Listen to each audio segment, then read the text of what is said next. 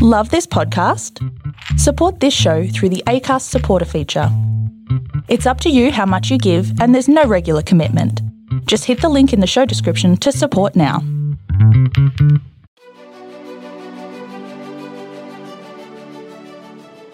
Hey, this is John Lee Dumas of EO Fire, and welcome to Master Leadership. Great leaders ask great questions, and this podcast takes you on a journey to master leadership with questions that matter to leaders who matter with your host, Lily Sinabria.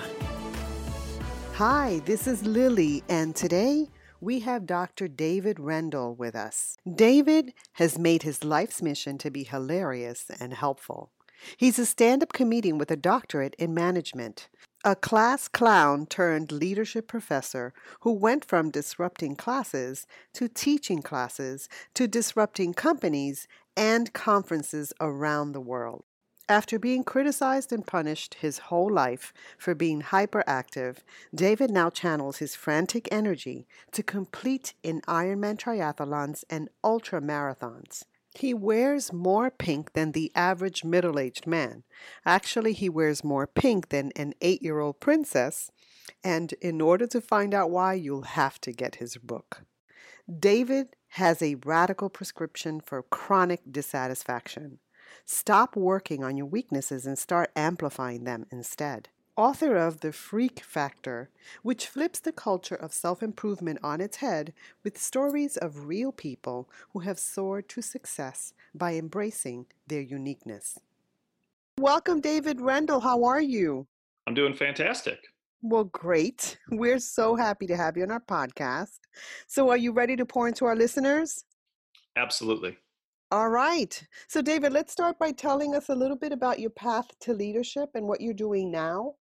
Yeah, so my path to leadership was when I graduated from college with a degree in psychology, I took a job helping kids with disabilities to get job opportunities and was immediately put in a role as a supervisor and realized that that was going to be a challenge that people wouldn't necessarily be ready to have somebody who was 21 years old managing them and that they'd be skeptical of my abilities. So I figured not only did I need to be good at it, I needed to be very good at it. So I started reading and studying and learning about how to be a better leader um, and trying to practice the things that I read. Eventually went on to get a doctorate in management and leadership as I gradually moved up through the ranks and started managing at higher and higher levels and managing more and more people and even with that though found that a lot of that was academic and esoteric and not necessarily practical and useful. So then i wrote my own book called the four factors of effective leadership where i tried to take the themes that i found consistently in the things that i was reading and the things that i thought were really helpful on a real level and try to put them all in one place. And so I started teaching leadership as a college professor. I was a management and leadership professor for about 10 years and now I'm a speaker full time. So I travel around speaking about managing people, managing yourself, and influence people in a different way than sort of by managing them in an organization. So lead in a way through leading people by changing their thinking and changing their thought processes. David, you mentioned that you were put in the position of a supervisor, and you've experienced what a lot of us have experienced where we're placed in leadership position but not really equipped to lead that led you to write a book. How was that received in the education world? Well, at the time, I wasn't specifically in the education world, but I mean, it was received very positively. I mean, people were happy to have something that was what I was trying to create something that was simple, clear, practical, straightforward. For example, one of the things that frustrated me when I was studying leadership was I was reading this book called Bass and Stogdill's Handbook of Leadership, where they attempted to combine all the leadership literature that had ever been written. I mean, to the point that it started with Egyptian hieroglyphics and an explanation of what they were. and so I had high hopes, right? Like, wow, this right, is right. going to help me. And then there were 15 pages in a chapter called The Definitions of Leadership. And their conclusion was so we're not going to tell you what leadership is. We can't be entirely sure what leadership is. You have to sort of figure it out for yourself and i found that really dissatisfying right how am i supposed right. to do something well when i don't know what it is i don't know how to do it i don't even know how to define it and no one can agree And so I think the reception was really positive because I think people are looking for some answers. They're looking for some guidance. They're looking for some direction. And although I don't think I have all the answers, I think the what I presented was these are four things you absolutely need. There might be more, but there's no less. These right. are absolute essentials. And I think that's a starting point for people that people found helpful. And I imagine that it was well received because people are hungry for things like this, not just the heady academic, this is leadership, the one that you just described, but really social emotional connection. So I'm curious, what are the four factors of leadership? So each of the factors starts from the inside and moves out. So one of my main principles is that leadership starts with you. You can't lead other people unless mm-hmm. you can lead yourself. So one of my favorite quotes from Peter Drucker said, People who cannot manage themselves for effectiveness cannot expect to manage their associates and subordinates key things that I saw, no matter what I was reading about leadership or personal effectiveness, was you have to be able to manage your own life. Too often, as leaders, we're like, how do I get these people to do what I want them to do?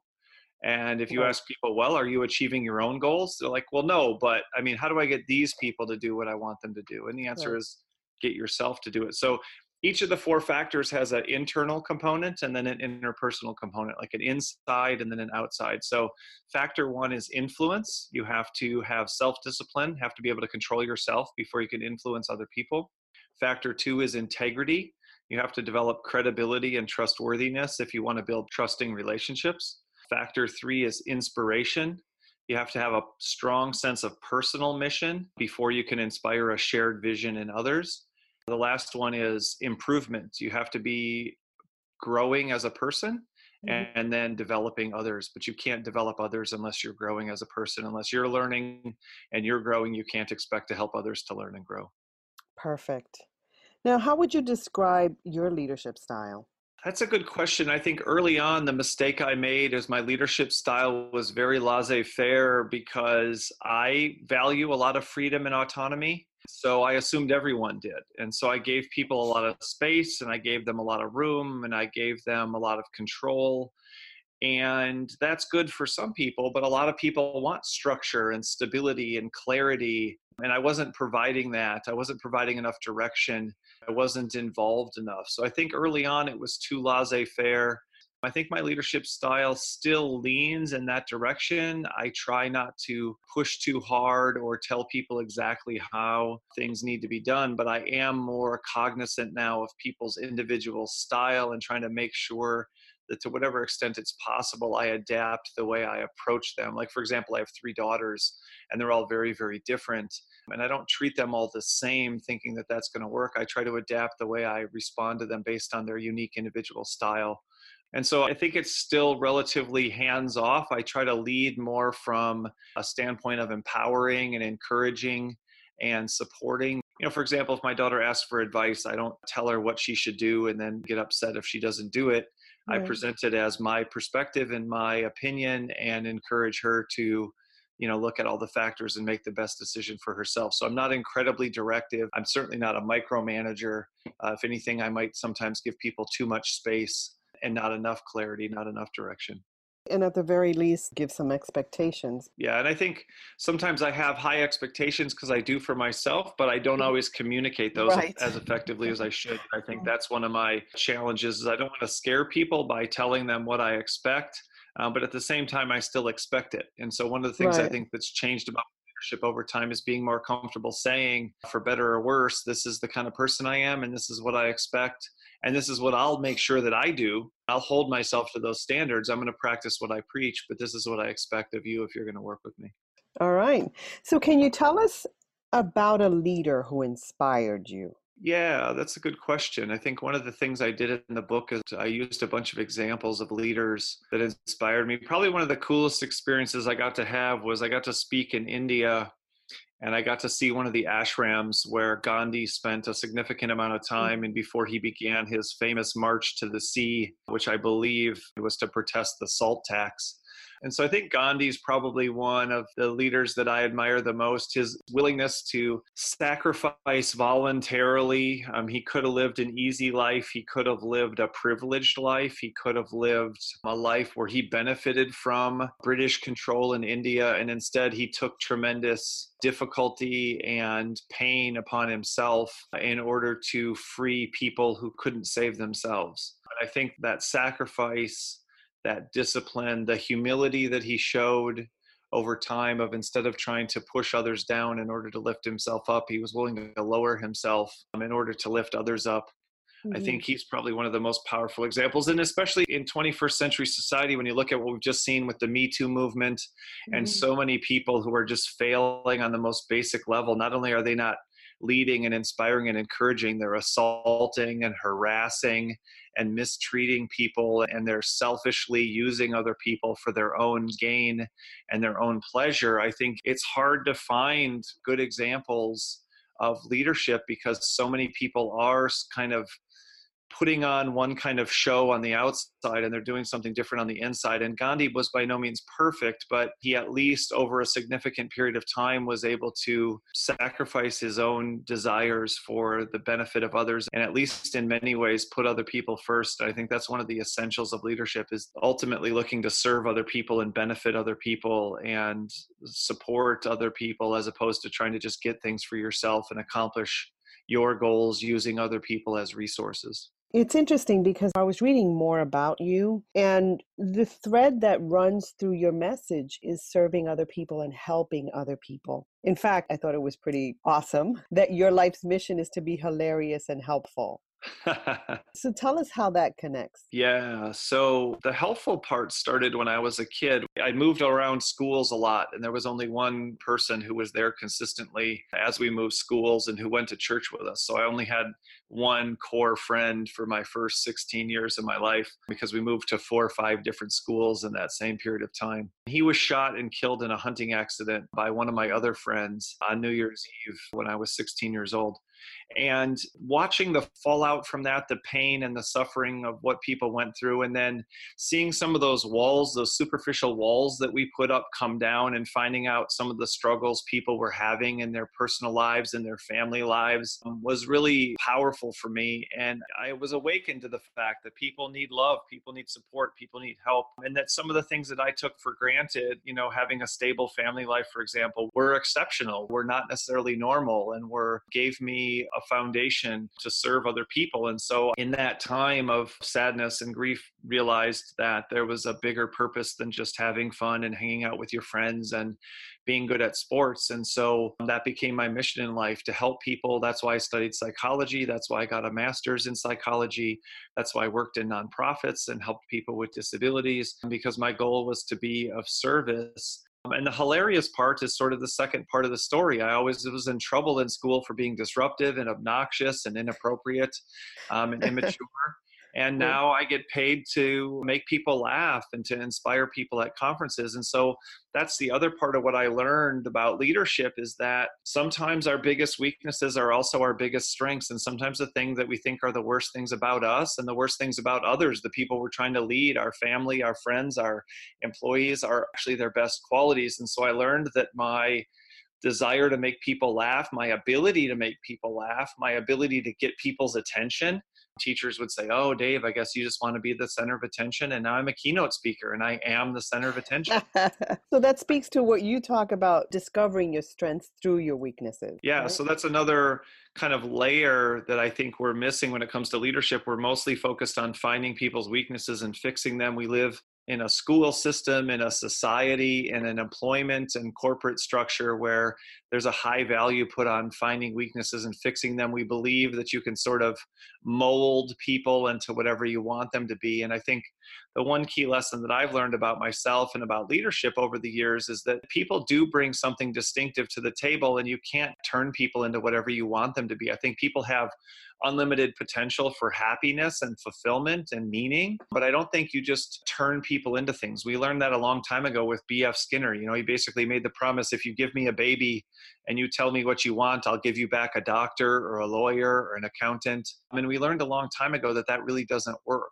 Mm-hmm. And so mm-hmm. I think we're too focused in our society on treating everyone the same, having the same goals for everyone, thinking that everyone can achieve the same things, instead of adapting our approaches and adapting our goals and adapting our expectations to everybody as an individual. And so, my freak factor concept is really about seeing that oftentimes the things we see as weaknesses are oftentimes strengths. And when the person's in the right situation, when they find the right fit between who they are and where they are, those qualities that seem like their worst qualities, just like mine, are actually their best qualities. We don't have to turn weaknesses into strengths. We can discover that they are already strengths. We've just been misunderstanding the person and mm-hmm. misunderstanding mm-hmm. their qualities. Well, you know, as a teacher of children with special needs, this really speaks to me.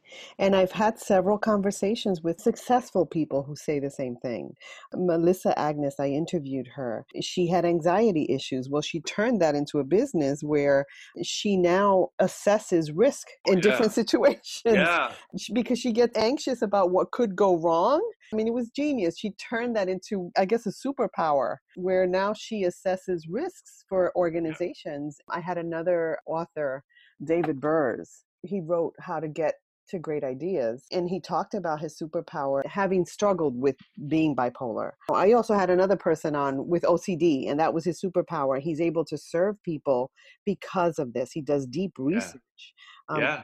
Shulman. And so this is really, really great information, especially as educators and especially in the school systems where we do see weaknesses and we try to shift it. Whereas what you said really resonates to discover, you know, what's there. Now, the freak factor. So tell us where we can get this book.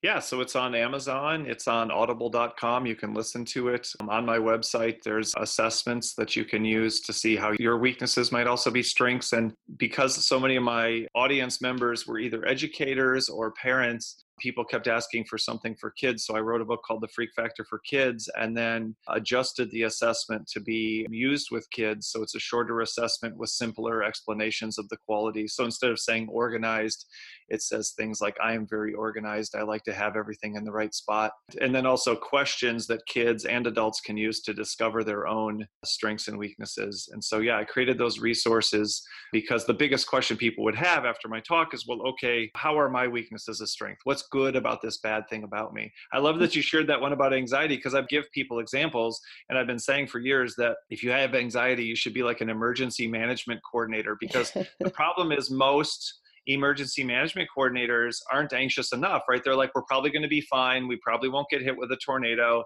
We don't really need to worry about that hurricane. We don't need to upgrade our levees. We don't need to worry about our bridges. One of my favorites was somebody who was obsessive compulsive, kind of like you were saying, OCD, mm-hmm. and right. her job was she was the safety coordinator. It was her right. job to go in and make sure that everything was just right and everything was safe and that no one was going to get hurt.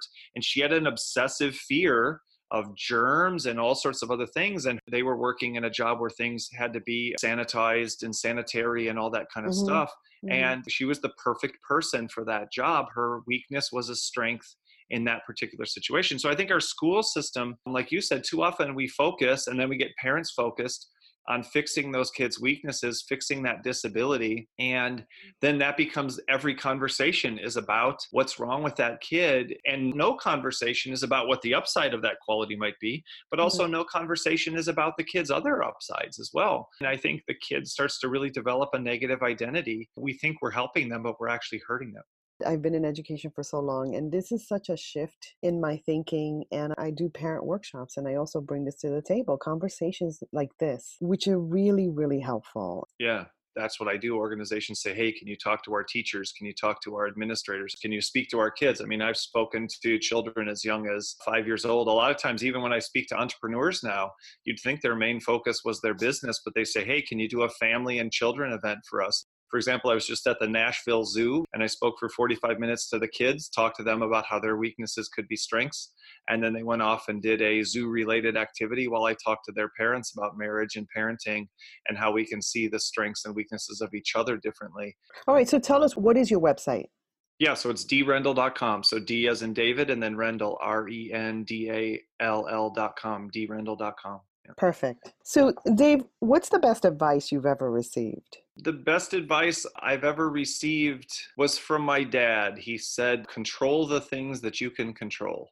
there's a lot of things in life we can't do anything about. And when we get focused on those, we get what psychologists call generalized anxiety. We have this sense of unease, but there's nothing we can do about it. We're upset because oil prices are rising or because of gun violence or because of politics. And mm-hmm. when you control the things you can control, you live a life where, despite the fact that you can't control oil prices, you can control your response to your children. You can control the efforts you put in to have a better career. You can control what kind of food you put in your mouth. Uh, you can control how much exercise you do. And so I think that was a really helpful mindset for me to have. And I've always taken that with me. Like one of the reasons I run my own business is because that's something that I can have control over instead of complaining about a bad boss or a bad employer or how right. much I paid or whether I got a raise sometimes people go i'm going to try to control the things i can't control the things i can't accept they sort of try to take a negative spin on the serenity prayer so it's not that I'm taking a small view of the world because I am on a mission to change education and get people to see kids differently and treat them differently. I'm on a mission to change corporations and get people to manage people differently and treat them differently and engage with them differently. I'm on a mission to change the way people parent and I'm on a mission to improve people's marriages by showing people that weaknesses are strengths. So it's not that I have um, small goals, but then the question is okay, if I want to change the world, what do I get started with? And I think sometimes people have such big concerns I and mean, they see those as sort of noble and they are, but uh, they're so far out of reach uh, there's no connection between my daily behavior and those big mm-hmm. goals. And so i learned that from stephen covey. He said you got to start from the inside out and that's the foundation of my leadership book. So it's like okay well if I want to change the world, am I changing myself? Am I losing weight? Am I acting effectively? Am I writing my own book? Am I doing a good job at my job? Am I building effective relationships with my family? Am I starting with that foundation of personal effectiveness before I try to impact other people? So I think control the things you can control is probably the best advice that I've ever gotten. Yeah, it keeps you focused and not distracted yeah. for sure. Now, you mentioned changing things in education. Well, what would you change? Oh man, I think the goals. I think everyone's stuck in a system where you're measured on did somebody go to college? You're measured on did somebody get a good grade on the SAT? You're measured on did somebody get good grades in your class? Did somebody do well on the AP test?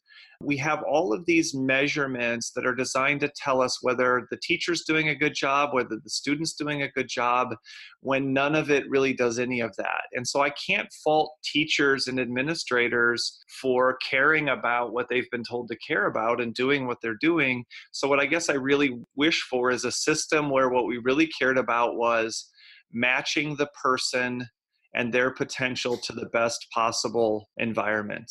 Mm-hmm. And instead, we think that success is going to Harvard. We think success is getting a good SAT score. And so, a long time ago, my job was to help students at first and then adults with developmental disabilities to get job opportunities. And what I realized ultimately was only two things matter what does the person like? And what are they good at? And I think our school system has just gotten to the point where every class is supposed to matter all around intelligence is valued more than anything else. We don't measure things like interpersonal skills or we don't teach practical things like personal finance. And we think we're predicting who's going to succeed and who isn't. And we think we're giving people skills that are necessary to succeed. And oftentimes we aren't. In most of the success that the most successful people have, uh, as far as I've been able to see, is not directly related to their education. It's related to other things. And so I think we're just really missing an opportunity to really, truly help people be prepared for the world in which they live. So, for example, school is from age five to age 18 through high school. And if you do well in school, the prediction is you'll do well in life. If you do poorly in school, the prediction is you'll do poorly in life. But school is one very particular environment and the world these days is made up of millions of potential environments, millions of potential job opportunities, millions of potential business opportunities where people can be professional poker players. And then we say things like, well, that's the exception.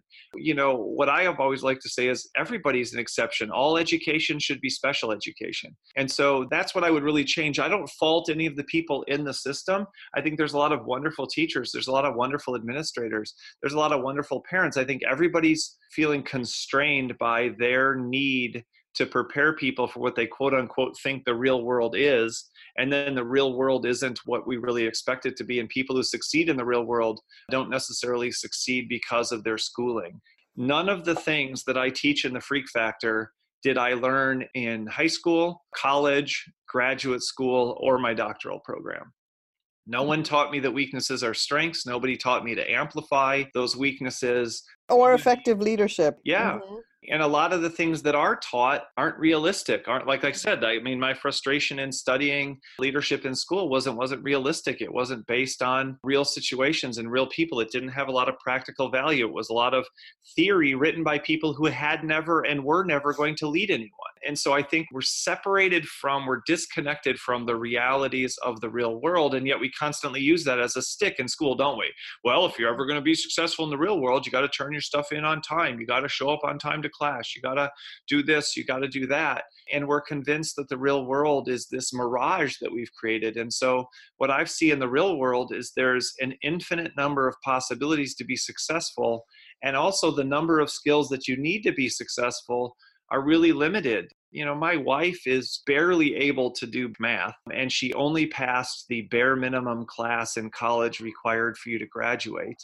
I mean, yet she's a very successful person because her life has nothing to do with math and the world is full of calculators and software programs. And it just isn't that important. And yet, once we teach kids to add, we think that algebra is crucial and pre algebra is crucial and geometry is certainly essential. And if the really good, smart kids take calculus, and even if you don't go into math, it'll definitely be helpful. Well, that's not true. I took calculus one and two in college and I got A's. Right. And I have no idea what I learned. I never used any of it. It isn't helpful to me. And it certainly isn't useful for the day to day life of 98% of human beings. And so we just spend a lot of time and energy on a lot of things that really are irrelevant to real life. And then we don't measure and don't teach about a lot of things that are. And I think that's the biggest thing I would try to change about education. I want to think about our listeners. And I'm not just talking yeah. teachers, I'm talking about administrators as well who do believe this, but yeah. are kind of just burdened with a lot of expectations or paperwork to do. So, what yeah. are some things that we can start to do to help steer this ship in a different direction? Yeah, it's a good question. It goes back to my dad saying, control the things you can control. One of the things I talk about when I talk about stress management is one of the mistakes we make is we say, since I can't control everything, I can't control anything. And so I think what happens is, like you said, we do get overwhelmed. We do get focused on all the demands and all the difficulties. And so I think one of the strategies that I would recommend is just to realize how important small, simple things can be. So I had a resident director in college who asked me if I was going to apply to be a resident assistant. And I said no, because I am not resident assistant material. And he changed my life in about 30 seconds. Mm-hmm. By saying, Dave, everything that people see as wrong with you, I see as right. I see a lot of myself in you. And when everyone else sees a disruptive, difficult person, I see leadership skills. Mm. And he said, What you've been told are your weaknesses. He didn't say it in these exact words, but he said, Are your strengths. And in that moment, I went from feeling like someone who was never going to succeed and didn't have what it took to succeed and who didn't have anything to really offer the world to seeing that I had tremendous potential because one person took one moment to communicate specifically with me and to show me something about myself that I'd never seen before. And so. I mm-hmm. think we need to stop thinking that it is about the class and that it is about the school and that it is about the system. It's simply about relationships. And as an administrator, you can show your teachers that they're individuals that matter and you can appreciate yes. their unique contributions and you can help them see their potential. As a teacher, take five minutes to sit a student down and say, Hey, you're always goofing around and you have a lot of energy. And I just want to let you know that people with a lot of energy go on to do amazing things in this world. People with a lot of energy become athletes. People with a lot of energy start businesses. People who have a lot of ideas and are constantly moving in different directions can make a huge difference in this world. And let me tell you this story about this this famous or successful person who's just like you and tell you that you have the potential to do the same. It's kind of like your story. You have anxiety. Let me tell you about a person with anxiety who's gone on to be very successful. It doesn't have to be changing the classroom, it doesn't have to be changing the test structure, it doesn't have to be changing even how you teach that particular person. Sometimes people just need us to sit down with them and tell them that we see something that no one else sees, that we value something that nobody else values. One of my mm. favorite quotes that I use as sort of my personal mission statement and I use in all my talks is from E.E. E. Cummings. And he says, We do not believe in ourselves until someone reveals that deep inside of us something is valuable, worth listening to, worthy of our trust, sacred to our touch. And so, mm. what I try to do, and what I think all educators can do, and when I speak to educators, this is what I encourage them to do is to be that person who reveals to other people that deep inside of them something is valuable, and to see that usually that thing is valuable is the thing that everyone sees as the most worthless thing about them that it's the ADHD, it's the autism, it's the anxiety, it's the OCD, it's the dyslexia, it's whatever that happens to be, that not only isn't the most worthless thing about them, it's the most valuable thing about them. It's worth listening to. It's worthy of our trust, sacred to our touch. And I think even just that one moment, I think even just that one time connecting with people has more potential than we think it does. And so I don't expect teachers to change the entire system. I don't expect administrators to change the entire system. But I do think we can look for moments where we start to take steps towards communicating this, seeing people differently and treating them differently, even if it's just in a small way within the system that we're stuck inside. But I do think it also then takes courage, and that's what leadership is to create new systems, to fight against the system, to resist right. the current ways of doing things, and to create alternatives. And there's a lot of great examples out there. There's Khan Academy. I just listened to uh, an audiobook called Dark Horse where he talks about this program out in the Northwest called Summit Schools, where they've created charter schools with totally different approaches. There's Southern New Hampshire University, who now evaluates people and teaches people in a totally self paced environment and evaluates people on completely different standards than traditional higher education. So if you're not happy with the system that you're trapped in, go join one of those systems that's trying to change things and be part of the solution. Don't allow yourself to be stuck. Join forces with the people who are trying to turn things around and do things differently. And to bring parents along as well. Well, yeah, I mean, that's a big part. One of my friends, they sent their son to school, and the teacher said, Your son has oppositional defiant disorder and he's probably intellectually disabled and mm-hmm. he needs to get tested. And they took him in for testing and they were very worried about the results. And it turned out he had a genius level IQ. There was nothing wrong with him. There was something very, very right with him.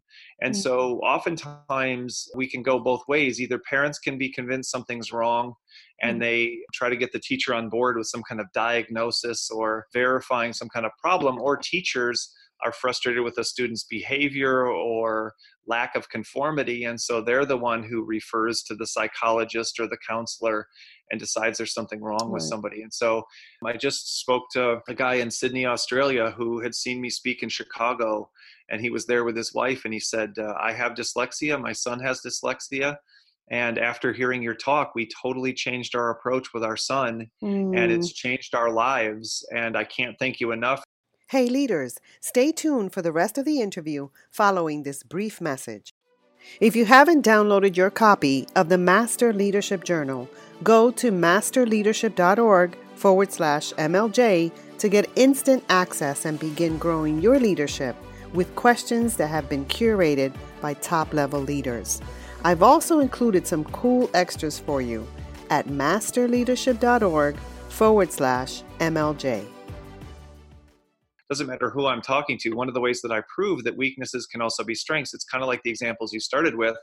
I give four or five examples of how people with dyslexia have turned into billionaires and been phenomenally successful, and they credit their dyslexia with helping them succeed, not fixing their dyslexia with helping them succeed. So I show that people succeed because of their weaknesses, not in spite of them. And so that gave those parents hope. And too often we're so good at telling people what's wrong with their kids, of finding the weaknesses, finding the problems, finding the place in which their kid doesn't stack up. And that's especially what happens with special needs, right? The whole focus of special needs is what's wrong with your kid. And mm-hmm. one of the things that I learned trying to find employment opportunities for people with special needs was there's only two things that matters what does the person like and what are they good at it's actually mm-hmm. really really easy to find what's wrong with somebody. It's really, really easy to find the abnormal, unusual, problematic, difficult things of somebody. It actually takes a little bit of skill and a little bit of effort and a little bit of insight to discover what's good about that person, what they enjoy, what still is there despite all of the things that are missing. And I think ultimately that's all that matters, but we get so focused on remediation, even sometimes positive things like mainstreaming, but why should anybody be in the mainstream? And why is the goal of this child to have academic success? Isn't the goal to have life success? And if they don't have those academic abilities, why don't we start teaching those life skills and focus more on those and help the person actually live a meaningful life instead of defining who they are forever as their deviation from normal people. And so I think even in our efforts to give people dignity, we oftentimes ensure that they won't have that because we constantly want to compare them to the normal kid, the normal school experience, what normal people do. And so autism, we focus on that people have repetitive behaviors and that they have hyper focus and they don't want to move from task to task. And so we try to put them in therapy and counseling and we try to fix them and instead, there's a guy named Thorkil Sonne. His son had autism, and he actually started a business for his son because he noticed that software testers need hyper focus and they need to do the same things over and over again. And so instead of that being a right. weakness and a flaw in their humanity, he mm-hmm. saw that it was actually a huge strength in the right situation. And so he actually created a business. They've now hired 50 people with autism, and they've been so successful that a global software company called SAP is now looking for hundreds of people with autism to do software testing for them. And so even our goals to help even when we do care about people, the goal is still directed towards normality and towards being like everyone else instead that's of right. towards uniqueness. And I think mm-hmm. that's one of the other things that I really change. And that goes back to goals. Is the goal uniqueness?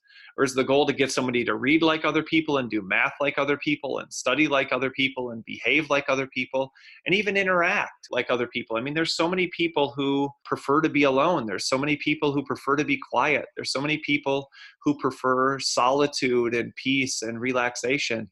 And yet, when a child's disability means a lack of social skills, we act as though the rest of their life will be destroyed by their inability or lack of desire to interact with other people when there's plenty of fully functioning adults who have the same perspective and the same desires. So I really think that that's something that has to change. The goal isn't to make people normal, to make them the same. It's to help them become who they are and find their role in a society that has a spot for everyone and that those spots are very, very unique and very different. So well said. Thank you. So, yeah, David, can you tell us about what it means to you to have a good team?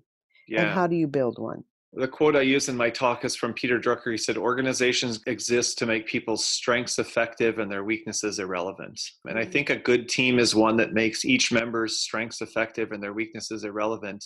A team is a group of people who partner with people who are strong where they're weak, who have what they're missing, not a group of people who have similar abilities and similar interests and similar goals and similar strengths and similar weaknesses. And that's just a collection of people. I think the greatest teams are people people with unique abilities and who each fill in for each other's deficits where no one is the same and no one is better or worse but everyone completes the group everyone provides something unique and valuable to what the group's trying to accomplish one of the mistakes we make with teams and trying to create teams is we oftentimes try to get people just like us because we think we're good and it would be good to have other people like us. And we don't value that diversity. We don't value that uniqueness. And we're not looking to have a wide variety of people with a wide variety of skills and interests. So I think a team is people who are different from you, who enjoy things that are different than what you enjoy, and who offer something, bring something to the table that you don't, and you have no intention of bringing because you don't need to because you have them, and together you can accomplish whatever you need to accomplish. You don't need to have everything within yourself. Great. Thank you. Now, you touched on this, but can you tell us about a challenge that you've experienced and how it shaped your life? Yeah, well, I think I talked about losing my friend. What I would say the biggest challenge for me was sort of bigger than that. It was the challenge of being told my whole life that I was worthless, that I wasn't mm-hmm. going to succeed, that I was obnoxious and rebellious and inappropriate, and I had no self discipline and no self control and was probably going to end up homeless. And I was rebellious and couldn't handle authority and needed to learn to listen and had too much energy and was hyperactive and needed to sit still and be quiet and do what I was told. And when your parents tell you that, my parents called me motor mouth, and their goal was to get me to sit still and be quiet and do what I was told. And they would just reinforce the negative feedback I'd get at school. And when I got in trouble at school, you know, I'd get in trouble with them. And so the teachers didn't like me, and my parents were frustrated with me. And when every day of your life and every situation you encounter is telling you that you don't have anything to offer and that you have these fundamental flaws, and if you can't fix them, you're never going to succeed, it starts to sink in. You know, George Eliot said is somewhat of a paraphrase, but she basically said, We begin to believe what the world believes about us. And when you've been told that so often, it, affects you. And so uh, for the longest time, my goal was to sit still, be quiet, and do what I was told. My goal was to push down my impulses. It was to not do what I would intuitively want to do. It was to not be myself. It was to conform and fit in and do what I was supposed to do and dress like other people and act like other people and care to an extreme degree what other people thought of me and allow other people's judgments of me to determine my behavior. And I think my biggest challenge was to see that all of that wasn't true and that my weaknesses were strengths and that I wasn't broken and damaged and that I could trust myself and be myself and that it was okay to stand out and be unique and that I did have something special to offer and that success wasn't going to come by being like everyone else and acting like everyone else and following the rules of mainstream society. And that was a huge challenge. And it's one of the reasons I'm so passionate about what I do now because I wish more people could hear that at a younger age. I wish more parents could hear it and teachers could hear it and managers could hear it, but especially that more kids could hear it, that kids could find out at a much younger age that the stories they're hearing in school and at home oftentimes are incorrect, that mm-hmm. the things that we get taught from society about conformity and about even what good qualities are and about where you can use those qualities and about what smart means and about what good is that those things are much more fluid than we've been taught to believe. That was the biggest challenge that I confronted. And I accidentally sort of discovered on my own that my weaknesses were strengths. Again, I never learned it in any of the education that I studied. When I discovered it on my own, and was able to transform my life that was the biggest challenge that i faced and the biggest challenge that i overcame. And now that i've overcome it to some extent although i'm always kind of looking for ways to take it farther that's why i'm so motivated to help other people learn the same lessons and see the same thing and see that truth which is really the opposite of everything that we're taught at home and at school at work mm-hmm. in our society. And so overcoming that challenge is where my passion comes from because it's made my life so much better and it's made me so much happier, so much more fulfilled. I mean, it's improved my relationships with my wife and my relationships with my children and my career success that I want that same thing for other people, going back to wanting to be helpful. I don't just want to sit back and go, good, I'm all set now. I want to say, okay, that was life changing, that was transformational. How do I share this message with more people? And you know, your message is really powerful. I'm sitting here completely convicted. I'm an educator, I'm also a parent of a child with ADHD. Yeah. And I've done some of the things your parents have done. And we've certainly supported my son. We certainly have looked at a lot of his strengths and have been trying to work with teachers. And it's been a journey. I could say that he has certainly primed a lot of my leadership and continues to at the age of 16, right? It's a tough age. But how can I be the best support yeah. for my son? Uh, one of the things I want to say, and I say this in my talks, is that there's a difference between intentions and the frameworks that we have. And so I think my teachers had the right intentions. They were trying to help me. My parents had the right intentions. They were mm-hmm. trying to help me. We've just all been taught a framework that help means finding what's wrong and fixing it, right? And so I think what I would tell you and really any parents is to find those strengths that are hiding inside of the weaknesses. That's why I created the assessment. But it's not hard. I mean, as soon as people see that it's possible that a weakness could also be a strength, they find it everywhere. By the way, for you, I mean, one thing I would tell you is there's a book called Faster Than Normal by a guy named Peter Shankman. He's actually in New York. He's a fantastic guy. And he's been a very successful entrepreneur. And he wrote a whole book called Faster Than Normal about how ADD is a superpower. So I think one hmm. thing we can do for kids is, and I mentioned this a little bit earlier, is give them role models that have their same diagnosis. I mean, in fact, that's one of the things he said in his book is you can't keep calling this a diagnosis because there's nothing wrong with having ADHD. It makes you better than most people. That's why he calls his book Faster Than Normal. So mm-hmm. for people to have role models that have dyslexia, that have autism, that have ADHD, I mean, that movie about Temple Grandin, the story about the success that people have at Specialisterne in Denmark doing software testing with autism. I think what we need to do is give our kids role models, not where we say, here's what normal, successful people look like.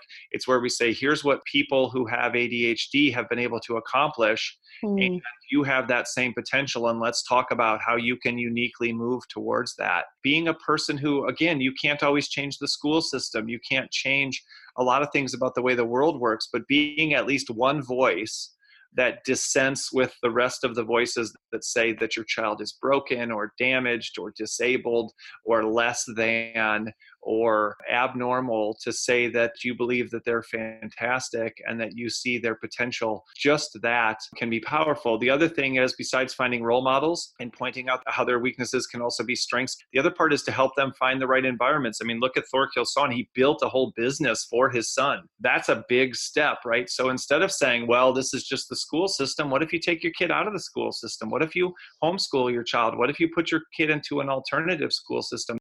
There's a great school that I got to speak at in Houston called the Joy School. And when kids are struggling in school because of dyslexia, ADHD, autism, they go to the Joy School where classes are one to eight teacher to child ratios. And the school works with them as individuals to help them figure out their unique approach to learning, to help them catch up on the things they've fallen behind on because they haven't been getting personalized attention. And then they help them find the right fit as they go back into the school system and find and environments that are specifically adapted to who they are as a person. So mm-hmm. I think we have to be willing to look for my middle daughter skipped a grade in first grade and then also now does online school from home because that's the right fit for who she is. So if we're willing to um, help our unconventional child, and I think every child is unconventional, to have an unconventional experience, then I think that sets the right tone as well. Instead of our child constantly getting the message that our goal is to help them do things the way normal kids do things, the way everyone else does things, and to measure them the way everyone else is measured. So mm-hmm. I think they need role models. Um, we need to show them what the upside is. So, for example, in my book, there's that assessment that shows people how their weaknesses can also be strengths. But there's also a section where I pull from a book on ADHD where there is a list of 12 weaknesses of specifically people with ADHD and the corresponding strength. So it's that concrete, and ADHD is that much of a good example. I speak to tons of entrepreneurs. Just in March, I spoke to this group called Entrepreneurs Organization. They have chapters all over the world. And I spoke to entrepreneurs in Dublin and in Paris and in London and in Amman, Jordan and in Cairo, Egypt. And the number of entrepreneurs with ADHD, the number of entrepreneurs with dyslexia, the number of entrepreneurs who struggled in school, and yet they're phenomenally successful. So we need to help our kids see the strengths see those role models, just like we have sports heroes, have them have success heroes. One book I'd recommend to all of your listeners is called The Power of Different. Each chapter is about a different class, a different category of psychological disorder. So, like attention disorders, anxiety disorders. The author's name is Gail Saltz, S A L T Z. She doesn't spend a lot of time on the weaknesses. We know what the weaknesses are, we don't need more diagnosis. Right. So she focuses on what's the upside of having that particular class of disability. And then, just like you did at the beginning, and I've done along the way, then she gives examples of phenomenally successful people, not necessarily like famous people, but right. like a biologist who's made amazing discoveries and accomplished amazing things who has this disability. There's showing the strength that goes with the weakness. There's your role model. And then it's even powerful because she's interviewed some of these people and she asked them if you could take a pill that would fix your disability would you take mm-hmm. it right. and except for disorders in the schizophrenia range not a single person said that they would take a pill that would fix their disability because mm. they recognize what i've been talking about that the weakness is also a strength that the disability is also an ability not in some rose colored glasses kind of way but that it is simply a different way of looking at and experiencing the world and we just don't measure it in school and we just don't measure it using our traditional means. And so we see these people as damaged, as less than, as broken. Even when we try to give them dignity, our goal is still to bring them back towards normal instead of allowing them to truly be themselves and helping them to see how to create the best life for themselves not how to fit into the systems we've created. And so mm-hmm. that's a phenomenal book. Those are some of the things that I would recommend. Thank you so much for that. Now, I can download the assessment from your website, correct? Yep. And in fact, we create a special page for this interview. And so when people go to that link, and we'll make sure you have that so you can connect it to the podcast, the assessment will be there, a link to the video will be there, the books will be there, all those things will be on that page all in one spot. Perfect. So, Dave, many leaders describe themselves as lifelong learners. What does that mean to you, and what are you learning now? I love it. I just used this the other day that you don't need a four year degree, you need a 40 year degree. and so, one of the things that means to me is always having a book on my phone from audible.com. I just finished a book called Dark Horse, which is mm-hmm. another great recommendation, definitely relevant to the education environment. He talks about how so many people have succeeded using unconventional methods, and that oftentimes our traditional approaches to educating people don't match the unique needs and potential of people and how we standardize everything when we basically need to personalize everything and that keeps me inspired but it also gives me new information new ideas to share with people and it challenges me challenges my preconceptions it challenges the knowledge that i think i already have it gives me perspectives and in this case it really affirms my perspective and gives me more information and more support to help people in more ways. Continuous learning means exactly that but not just that i think also it has to be related to who you are. So if you don't like to read, then don't read. Listen to audiobooks. If you don't right. like to listen to audiobooks, go to training sessions. If you don't want to go to training sessions, get formal education. If you don't want to get formal education, be a person who's constantly learning by just listening to other people and asking questions and being open to what they have to say. One of my favorite quotes is from Gandhi. He says, Live as if you were to die tomorrow, but learn as if you were to live forever. And we are even living longer. So just thinking, oh, you know, it's you know, it's got to make it to retirement. My grandparents were born in 1920, and yet they lived to be 95. And so we're living much, much longer. We're living active, functioning lives much much longer and we have to keep learning for our entire lifetime and keep growing through our entire life especially if we're an educator how right. can we be teaching other people if we've stopped learning on our own and we're just rolling out the same information that we've been sharing for years we're not refreshing it we're not updating it we're not challenging it we're not critically mm-hmm. examining it we're just doing the same things over and over and over again and it goes back to modeling the way we have to be role models of what we expect Right, as educators and as leaders. Absolutely. Yeah. So thank you so much for that. Yeah. Now, Dave, you have a lot of responsibilities.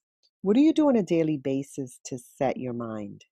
Unfortunately, I don't do it as much as I should on sort of a daily basis. What I do when I'm at my best is before I even got out of bed, I work through a time of sort of prayer and meditation where I start the day deliberately and focused on the people that I love and care about and am concerned about. And then before I get out of bed and after I've done that, I take 15 minutes to read. And then I try to get some exercise. I do Ironmans and ultra marathons. And mm. one of hmm. my favorite things to do is get outside, get on a trail, get out into the woods be out in the sunshine, and be out in nature. So I think those are the ways that I try to keep myself. But I think also even learning, like even when I'm in the car, like this morning, I had a 30 minute drive to a client and a 30 minute drive back. Listening to that audiobook keeps me focused again on those things I can control, learning things about right. how to make my life better, how to influence other people instead of just maybe zoning out to some music or instead of focusing on the news and things I can't do anything about. It's me taking control of my life and challenging my mind I've probably listened to 20 books this year already and read 20 books this year. And so I think learning is definitely a big part of how I keep myself centered and how I manage myself. Yeah.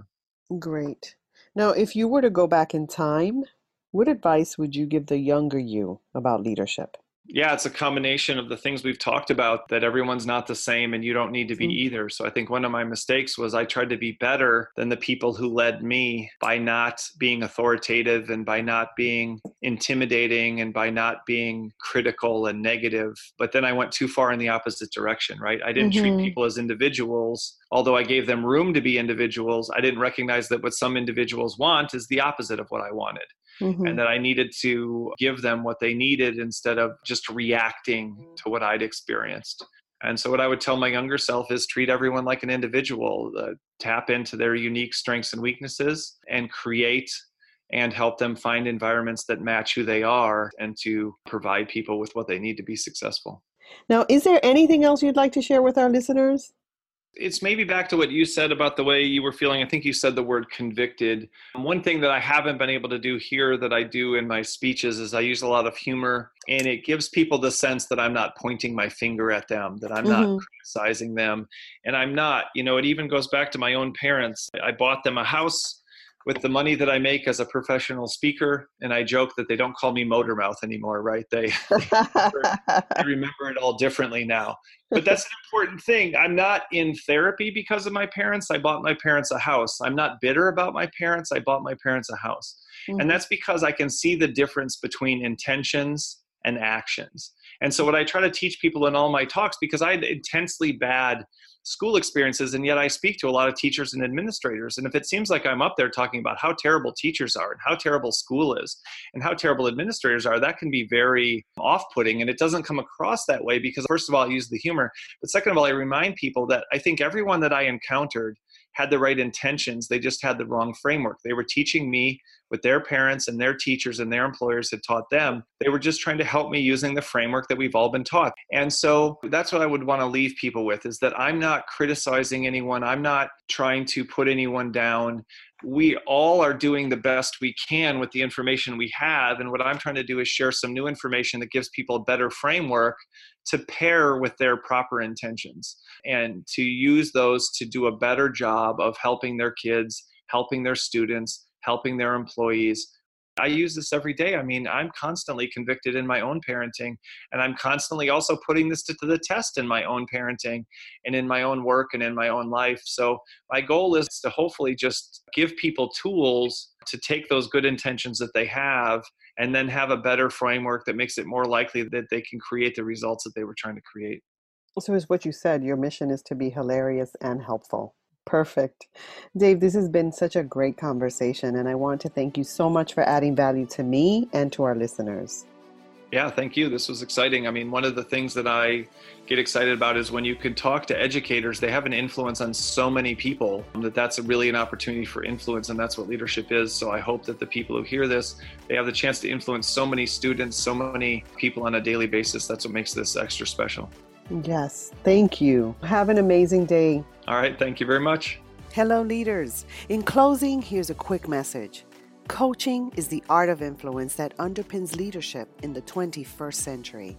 It is the very thing that can get you from being stuck to being extraordinary. So go to masterleadership.org and sign up to get a free coaching session. Until next time, continue to ignite that leader in you.